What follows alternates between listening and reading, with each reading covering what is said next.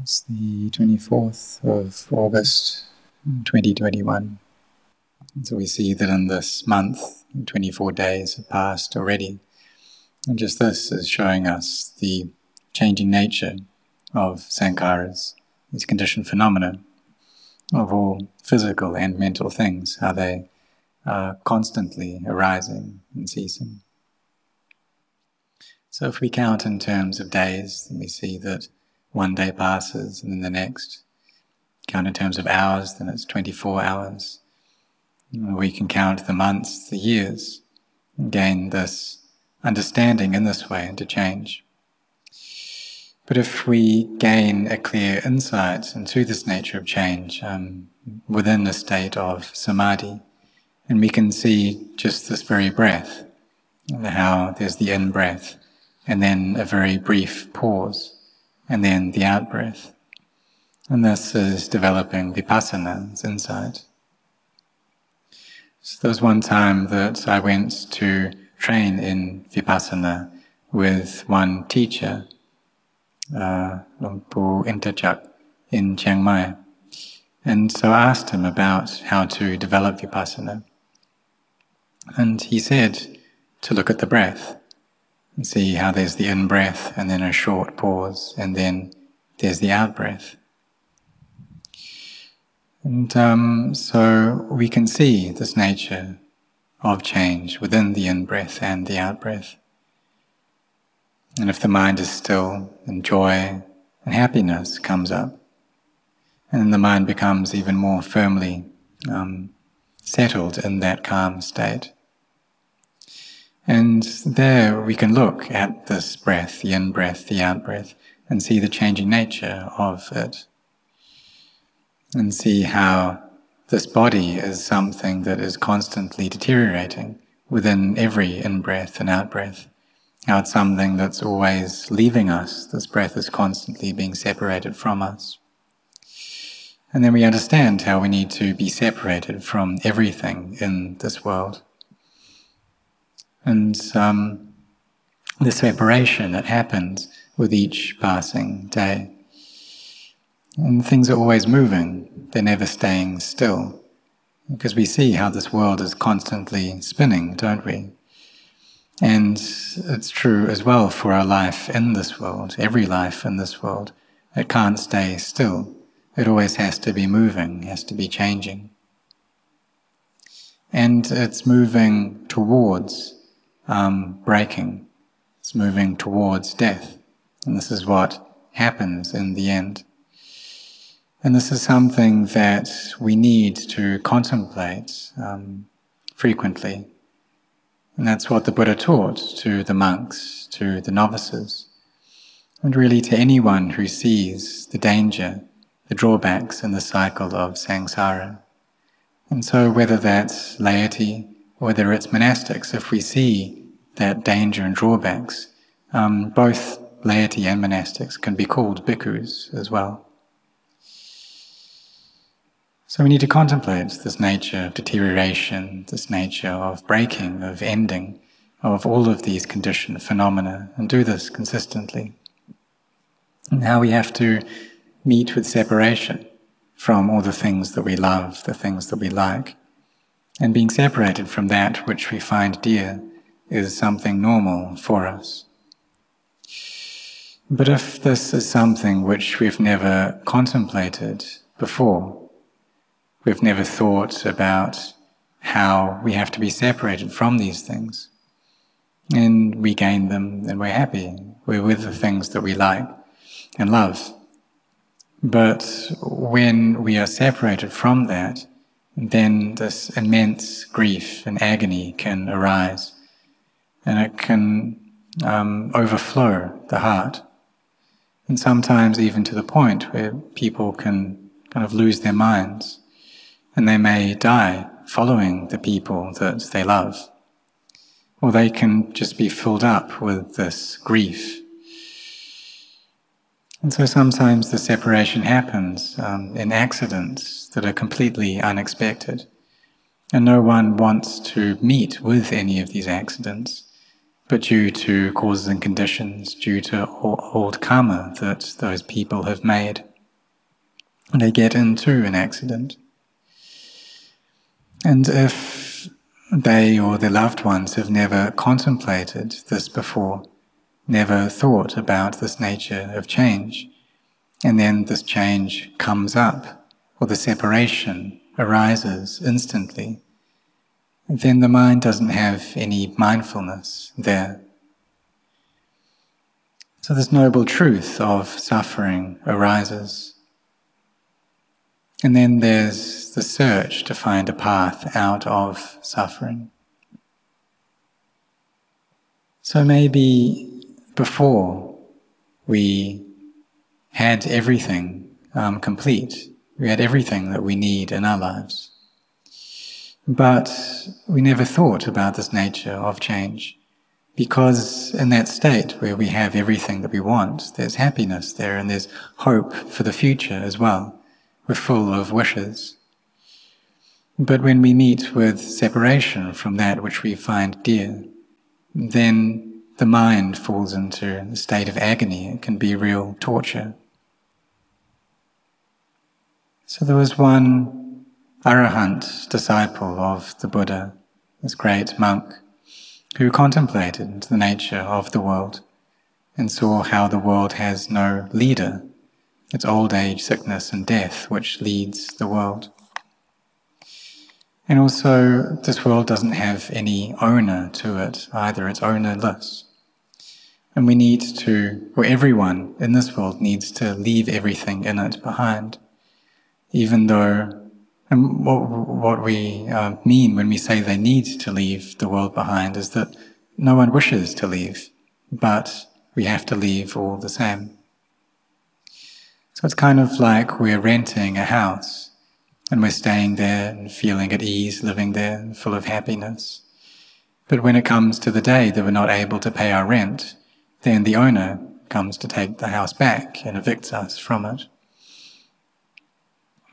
And so, this body of ours is something that's very dear to us.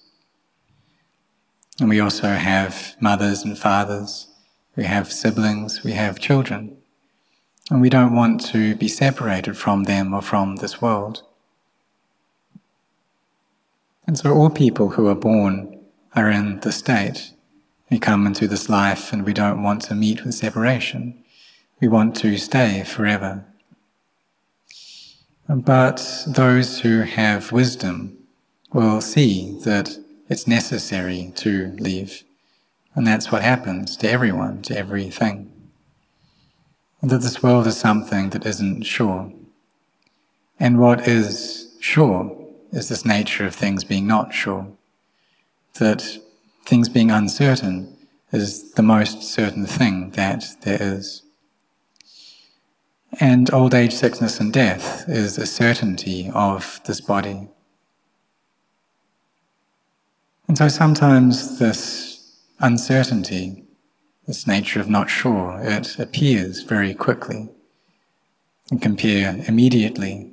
And if that happens, will, will we be able to accept that? It's really not easy to swallow. And it's even more difficult to accept if we have a lot of responsibilities, a lot of duties, there are people who depend on us. And if we have to leave them, then we think, well, how will they be able to survive? How will they be able to live their lives further? It'll be very difficult for them. They really need to fight. They'll need to go through a lot of suffering. But even if we have all of the necessities of life, um, still there is that suffering through separation from that which we love. But for those who have Dhamma, they can find even this to be an opportunity to learn and to contemplate and to understand the nature of change of sankharas, of these conditioned phenomena. And maybe they'll be able to see into the Dhamma through that. And so in the Buddha's time, there was a case of this. And uh, we can see how everyone believes that being born as a child of an affluent family, um, that this is a really good thing, that we have everything we need. It's very, it's an easy life. And so there was one um, girl who was born into a very rich family um, in the city of Savatthi. And uh, she later became an arahant disciple of the Buddha of the name Pacha, Patacha, Patacharatiri. Um, but so she was born into a rich family, but due to the results of some old karma that she had created, uh, she was married to a very poor husband. And um, she had many children as well. And she went to travel to see her parents, her mother and father. And on the way, her children died, her husband died as well. Uh, one of the one of her children died uh, through drowning, and the other got taken off by a hawk. And so there was a lot of grief that was flooding into her heart. Both her parents had died, her husband died, her children died, and there was a lot of suffering there, to the point where she just lost all her mindfulness. But through the kindness and compassion, the fully self awakened Buddha, and he went to teach her, and she regained her mindfulness and was able to ordain and she practiced, and in no long time she was able to attain to arahantship. She was able to gain freedom from the defilements. And so she went from the state of immense, profound suffering into the level of an arahant. And so it shows that she had a lot of barami to be able to achieve that within that life going from really the fullest, most extreme suffering that it's possible to experience. And so we can compare it to people in this present day. That maybe they have a child who dies in an accident, or maybe their parents die, or perhaps one of their relatives, someone they love, dies due to COVID, and they have to be separated from each other. But really, this kind of suffering, it can't compare to the suffering uh, that this bhikkhuni um, experienced. And um, if she didn't have a lot of merit, if she didn't have a lot of old barami there, then she would have gone insane due to that suffering, and she probably would have lost her life. But because she had already cultivated her barami to a full level, she was able to listen to the Dhamma of the Buddha. And she was able to find this path out of suffering. So she saw this extreme level of suffering, really the fullest level, that which comes from being separated, separated from her children, separated from those that she loved. And when she was young, she was separated from her wealth as well. And it was very hard, the life that she lived. So we really can't find anything that could compare with the suffering that she went through. And if we try to compare it with the suffering that we have experienced before, maybe we've lost a mother or father, maybe we've lost siblings or even a child. Uh, but we haven't lost everyone at the same time. We haven't lost all of our relatives um, just at one time. But she lost her husband, her parents, her children. All of them died. But she was able to attain to arahantship due to the barami that she had created. And so the Buddha taught her, and she regained her mindfulness through this.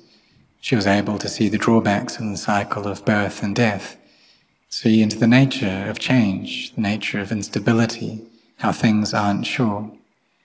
and really how every life needs to be separated from everything that they have here. So sometimes people ask, well, why is it necessary to ordain? Why do you need to practice the Dhamma? Well, isn't it just something that's difficult? Isn't it just something that's hard to do? Isn't it enough to just be happy in this life, to just live an easy life? Isn't that enough? But if we have things in this world, possessions in this world, and we're attached to them, there is a sense of happiness there. There is a sense of ease, but it's not a genuine happiness or ease because suffering is awaiting in the future. So we need to contemplate to see the reality of these things. And we can ask ourselves, well, if in seven days' time we were going to die, then what would we do right now? Really, everyone who dies, they don't know in advance that that's going to happen to them. They don't know that in five years' time they're going to pass away, or in four years' time, or three, or two, or one year, that they're going to have to die. They don't know that in advance, or even 11 months, or 10 months, or nine, or eight, or seven months. But we can ask ourselves, well, if we knew that this was going to happen to us, if we knew that we will have to die in just a few months, just a few days even, well, then what should we do? We can ask ourselves this question, ask this to our own hearts. That in just seven days we need to pass away. And then what are we going to do? That we need to be separated from everything, from all the things that we have, all the things that we own. So what should we do? And so some people, for them, the answer comes up that they need to be generous. They need to make a lot of merit. They need to care for their precepts, need to cultivate samadhi and develop wisdom. And so that this wisdom, this knowledge arises before the body breaks apart. And that before we die, we have to have seen the Dhamma first so that we have this noble wealth following us. Because we believe that after death there is birth again, and then from birth there is death. So we must ensure that the number of births and deaths that we have remaining uh, is less and less.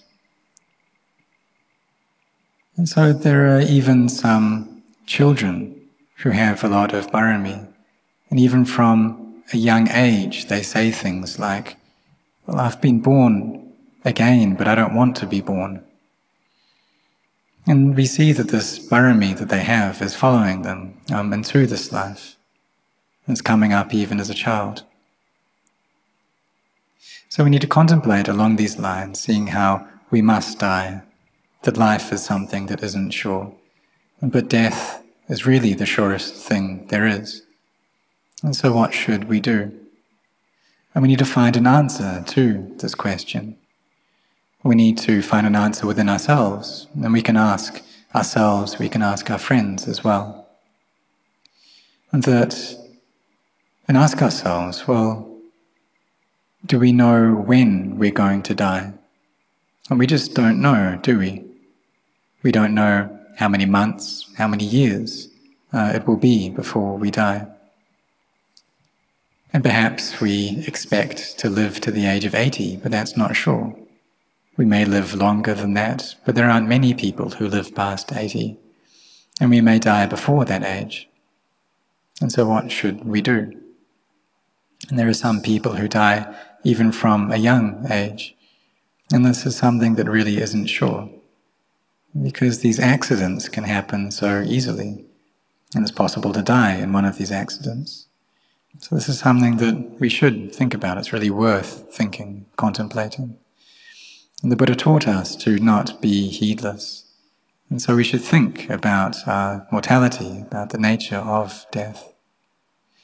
And through contemplating death, this, this contemplation and the thoughts that come up, these are really close to wisdom. But it's actually a form of memory or perception that's arising. This perception into the unstable nature of the body, how it's something that is unsatisfactory, something that's not self. This anicca, sanya, perception of inconstancy or impermanence arising, or the perception of stress or suffering. If our minds become more peaceful, however, then we can see this within the elements of the body and see how the elements need to separate. And if this insight is clear, then all our doubts about the practice are relieved. And it's possible through contemplating death to enter into upacara samadhi. And so, really, all of the kammatthana objects, these meditation objects, they're all um, we can all use them to gain samadhi. And we just carry on practicing with them, and in the end, then the mind becomes peaceful and still. And we can see into the satya dhamma, the truth, the truth of separation, for example. And so we shouldn't be heedless then. We should contemplate how all physical and mental things um, have the nature to break apart, have the nature to end. And so, will when will they end? And do our minds really, or our hearts really, believe that this is going to happen? You can see that in this present day, um, with this pandemic, that there are people dying all over the place, all over the world. And in many cases, that no one's just, no one's able to help them out. We may wish to help them, but um, the virus can spread very quickly within the body, and they may just die first before we're able to give our assistance. And so we need to create good karma then and rely upon our good karma. And for some people, it really seems like they're going to die, and that all of the kind of conditions are leading towards that, but they end up by living. And for some people, it really seems like they should recover, but they end up by dying. So it really depends upon the karma that we've created.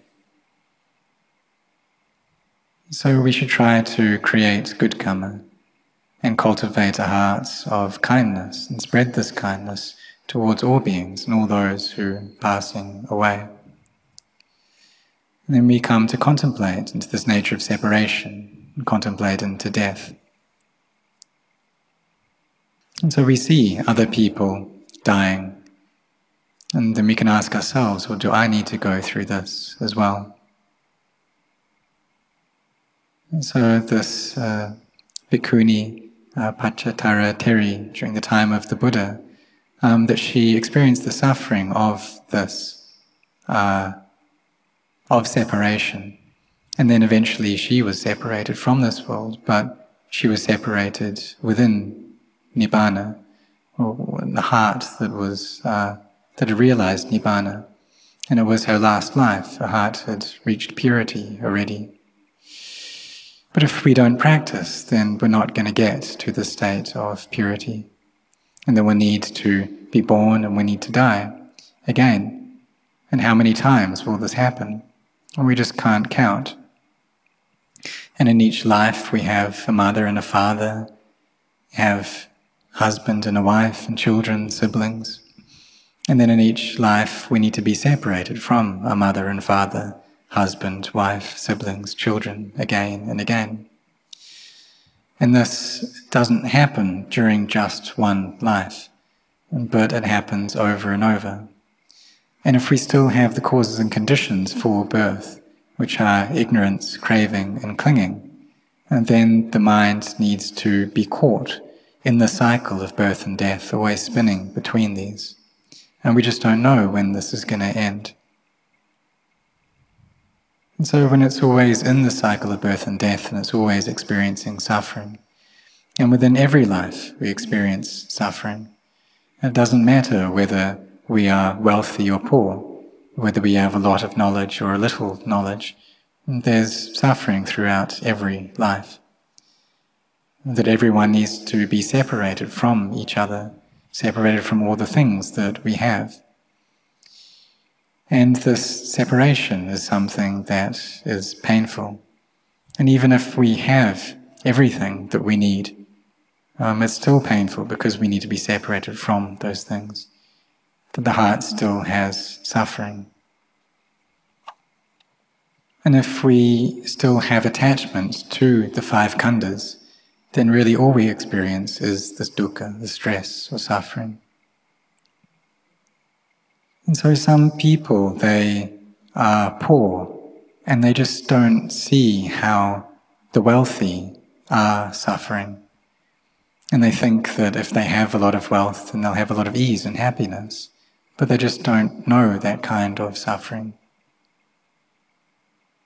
They just think how they themselves don't have enough food or don't have shelter or clothing, and they're not equal to others.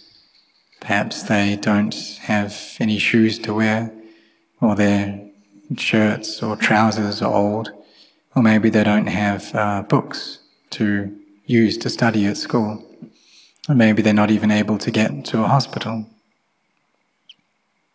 Or in this present day, um, the children poor families, they may not have an iPad or um, a device to study online.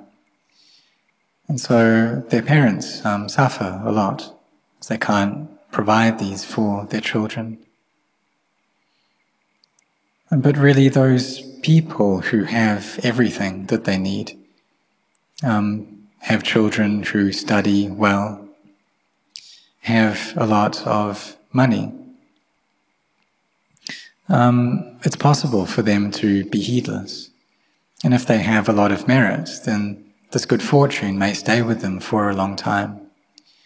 But when they are separated from these things, these good things, then they experience great agony due to that. And so, do we see this? the people who are very wealthy, um, they too experience suffering. And so, really, everyone experiences this dukkha. Everyone has the suffering. All minds have it. And so, the Buddha, he taught us to not be heedless, but rather to contemplate and to practice to think about how this life is something that isn't sure. And so we can think that in one year, if we needed to die, then what would we do?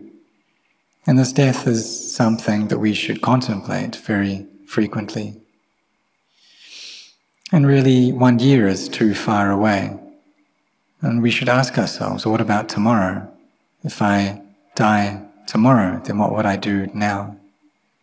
when we go to fall asleep, we can ask ourselves, well, do we know if we're going to open up our eyes again? Do we know whether we're going to wake up or not? And we don't know. And then when we wake up, we can ask ourselves, well, do we know that this life will live until this evening, until tonight? And so we don't know how long this life is going to stay.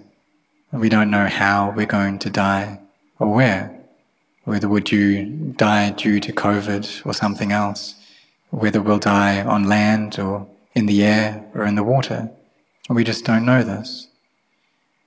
And when we don't know these things, then how can we afford to be heedless? We should prepare our minds first and really set our hearts um, on this practice. And just like this Arahant Bhikkhuni disciple of the Buddha, that she was able to contemplate um, and to see the Dhamma and to attain to the Dhamma. But if we don't have Dhamma, then when we meet with separation, then we meet with a lot of suffering. So the Dhamma is something that we should seek out, we should endeavor to find and use this as the, the refuge for our hearts. And so we must contemplate the Dhamma, must bring up a lot of samadhi, try to make sati, mindfulness rather, try to make our samadhi well established, and then seek out the truth. You can ask ourselves, or is there anything in this life which is certain? You can ask ourselves, why was I born? And perhaps we didn't want to get born. And so why were we born? Well, it has causes to it. There are causes which um, force us to be born. And if we don't practice the Dhamma, then we're going to have to be born again. And when we're born again, we have to meet with suffering. So during this life, this opportunity that we have, we should try to cultivate goodness as much as we can to the fullest of our energies and of our abilities. Really try and use this good opportunity that we have, gaining this human body, this human life, and doing this to the best, building up goodness to the best that we can. And so we have this faith to practice. And for the monastics, that they've given up everything in the world already and come to practice. And there are also those who are still in, they, they have everything that they need in the world, but they still practice all the same. Still are very generous, um, keep the five precepts or the eight precepts, because they're aware that life is not sure, that conditioned phenomena need to deteriorate, and that when we have a brain, then there are illnesses which arise within the brain. When we have a heart, then there are illnesses of the heart, that all organs um, become homes for illnesses and uh, even our lungs. Lungs, something that's very important, but problems can arise within the lungs, and they can contract diseases as well. And so we see how this body is something that's very important, and being free from illness is the highest wealth. But maybe children don't understand this. They think that if they have a lot of money, then this is something that's really good they'll be able to get everything. Um, they won't need to suffer. But the Buddha taught how being freed from illness is the highest wealth, is uh, a great wealth that we can gain. And in the present day that we see this very clearly, how those who are ill, it's, it's very torturous, it's a lot of suffering for them. But those people who don't sick, who aren't sick, are at ease.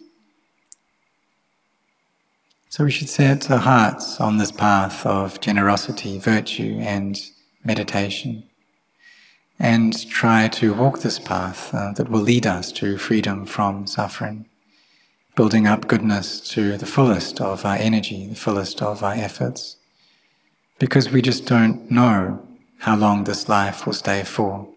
We don't know when we're going to die. So may all of you be sincere in this.